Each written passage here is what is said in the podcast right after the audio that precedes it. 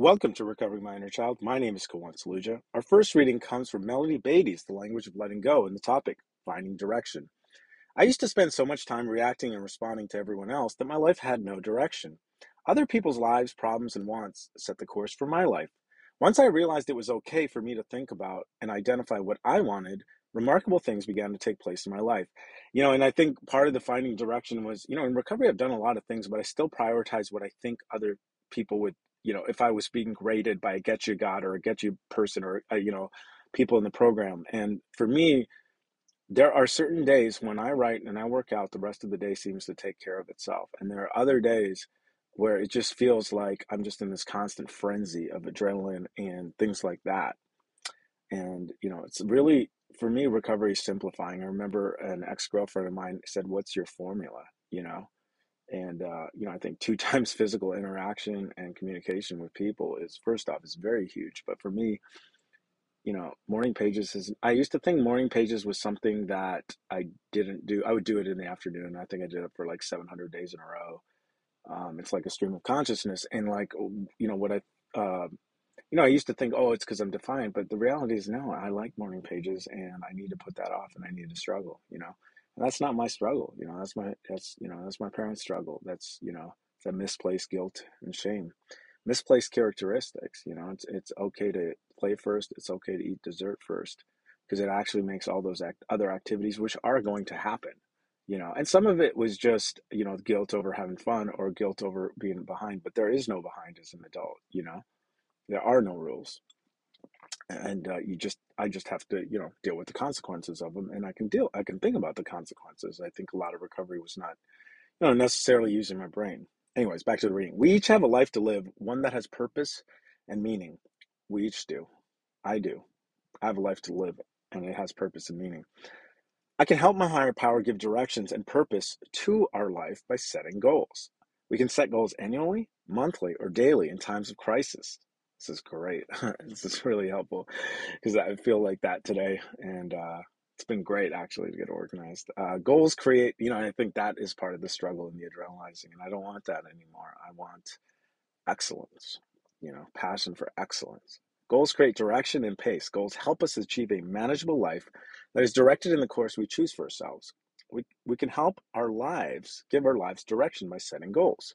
Today, I will pay attention to setting a course of action for my life rather than letting others control my life and affairs. You know, and that can include work, people, landlords, like a whole bunch of stuff, you know, and I think the starting point for me is writing shit down and putting that off later when I may not be as sharp and I have other people's thoughts in. Anyways, that was a great reading. On to the next reading, Word Power. I know I'm controlling, but so is my husband, possibly more controlling than I am. And I've seen that as something like, you know, as far as like being consumed by other people's deprivation or under-earning rather than, you know, realizing that those patterns, you know, what those patterns are. And, you know, using the spot it, you got it, that's absolutely useless. It's, it's shaming when people say that. Realizing that, you know, what are my patterns is much more helpful. Back to the reading. Possibly more, con- I know I'm controlling, but so is my husband, possibly more controlling than I am. Each time I set out to leave him, each time I started to walk away, he knew exactly what to say to pull me back in, and he knew I'd respond. He knew how to say exactly what I needed to hear to keep me where he wanted me.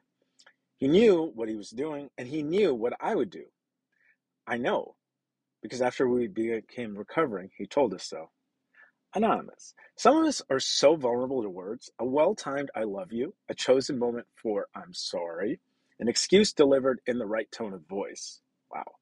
Well-timed I love you, a chosen moment for I'm sorry, and an excuse delivered in the right tone of voice.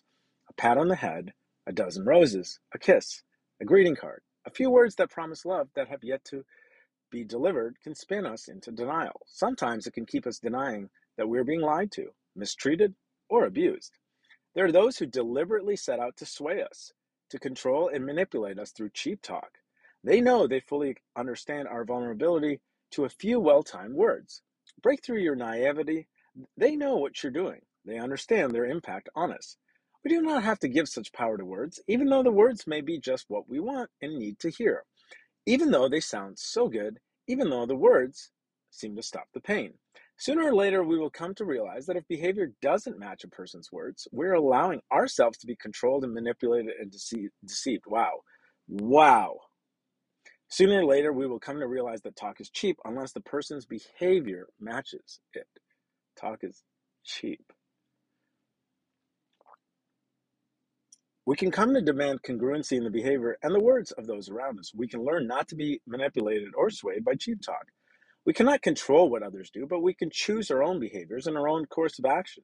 We do not have to let cheap, well-timed talk control us, even if the words we hear are exactly what we want to hear, to stop our pain. Today, I will let go of my vulnerability to words. God, help me trust myself to know the truth, even when I'm being deceived. Help me cherish those relationships where there is congruity. Help me believe I deserve congruity and truth in the behavior and the words of those I care about. That concludes today's awesome readings of Recovery Minor Child. Until next time, this is Kawant Saluja, reminding myself that I can judge people on their actions and not their words. The plot thickens.